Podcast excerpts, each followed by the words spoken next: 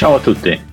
Tra le diverse domande che ci continuano ad arrivare attraverso il dojo, oggi ne abbiamo scelta una che ci è sembrata particolarmente interessante.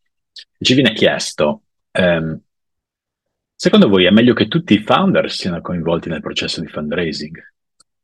Questa è una domanda abbastanza interessante perché, voglio dire, ci si aspetta molto spesso che eh, ci si, il lavoro di fundraising sia Uh, un lavoro che viene suddiviso attraverso tutti i membri del team, perlomeno i fondatori del team, che tutti possano dare una mano, che nel momento in cui si fa fundraising, voglio dire, bisogna riuscire ad accorciare i tempi, bisogna riuscire a raggiungere l'obiettivo il prima possibile. Quindi sembra abbastanza naturale dire che se siamo in due o in tre founder, ci si divide un po' il lavoro, ognuno va su certi potenziali prospect eh, come investitori e eh, ognuno, voglio dire, cercherà di portare a casa il risultato. Ora, la cosa è un pochino diversa. Eh, parliamo del, sempre della fase seed, o della fase pre-seed, che è la fase di cui spesso ci occupiamo. Allora, partiamo da questo presupposto. Ogni founder o co-founder ehm, ha un ruolo specifico, quindi quando viene creata un'azienda, che sia due persone, siano tre persone o quattro cofondatori, ognuno di questi deve avere un ruolo estremamente specifico.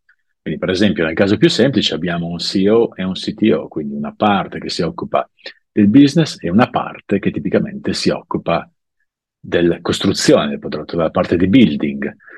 Quindi la sa progettare, la sa programmare, la sa installare, la sa mettere in produzione, no? Sa, sa creare tutti i processi e gestire tutte le procedure che servono per far sì che il team tecnico possa scalare. Ora, la parte invece business, che è tipicamente associata al C E O, è una parte che tipicamente viene ehm, ha in carico altre funzioni, come per esempio le vendite, il marketing, la, la visione di mercato, eh, l'allargamento del network, eh, piuttosto che a volte viene anche, diciamo, ha anche il ruolo di product manager, quindi la persona che, che tipicamente si frappone tra il team e gli utenti, cerca di capire che cosa il prodotto dovrà avere a bordo, perché parlando con gli utenti eh, cerca di trasmettere al team quali sono le esigenze, quindi ha un po' la visione più, più generalizzata del prodotto. Ora, nonostante tutto questo, la cosa importante da ricordare è questa. Normalmente, ok, non c'è una regola cardine che valga per chiunque, ma per noi sicuramente, per molte altre Eh, aziende di venture capital che incontriamo in Silicon Valley, il pitch deve essere fatto sicuramente dal C E O dell'azienda.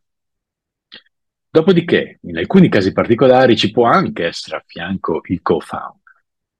Però questo interviene soltanto se tipicamente c'è un approfondimento tecnico, una cosa di questo genere. Quindi quando si fanno, sono, si fanno i, prima, i primi pitch di fronte agli investitori, sicuramente è una bella cosa che i due co-founder siano entrambi presenti, è una cosa estremamente piacevole eh, e utile più che piacevole per l'investitore, perché se ci sono domande tecniche le possono dirottare direttamente su il co-founder tecnico, e in più si riesce anche a vedere qual è il tipo di interazione che eh, i due co-founder hanno tra di loro, quindi estremamente utile in fase di pitching.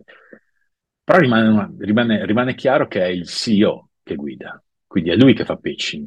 Può farlo da solo o con a fianco gli altri co-founder. Ora, molto spesso quando si è nelle fasi iniziali c'è talmente tante, ci sono talmente tante cose da fare che si cerca un pochino di settorializzare questa cosa, e quindi il C E O da solo fa fundraising, è abbastanza comune, molto comune. Il C E O non è, il C T O non è presente a meno che, ehm, a meno che eh, non venga richiesto, cioè Eh, noi a volte incontriamo prima il C E O dell'azienda che ci racconta cosa stanno facendo, cosa stanno costruendo, e poi in alcuni casi magari chiediamo di poter eh, vedere i due co-founder assieme, quindi un secondo incontro. Questo può, può capitare, ma capita insomma in, in alcuni casi. Um, ci sono dei red flag in questo processo. Per noi, per esempio, il red flag maggiore è quando fissiamo un meeting con una certa startup e invece di incontrare il C E O ci incontriamo con, abbiamo, scopriamo che stiamo incontrando una persona diversa, che per esempio è responsabile dello sviluppo del business, piuttosto che delle vendite, piuttosto che a volte il C F O, perché nell'immaginario comune il C F O è quello che potrebbe essere incaricato del fundraising, secondo me è cosa totalmente sbagliata. Quindi il C E O è quello che fa fundraising. Poi, se è possibile avere a fianco anche il C T O, è, me- è meglio, ma se vogliamo avere un processo snello va benissimo che sia da solo. Dopodiché sarà l'investitore a richiedere eventualmente un, un secondo meeting. Spero di aver risposto alla vostra domanda e con questo vi lascio. Ciao a tutti.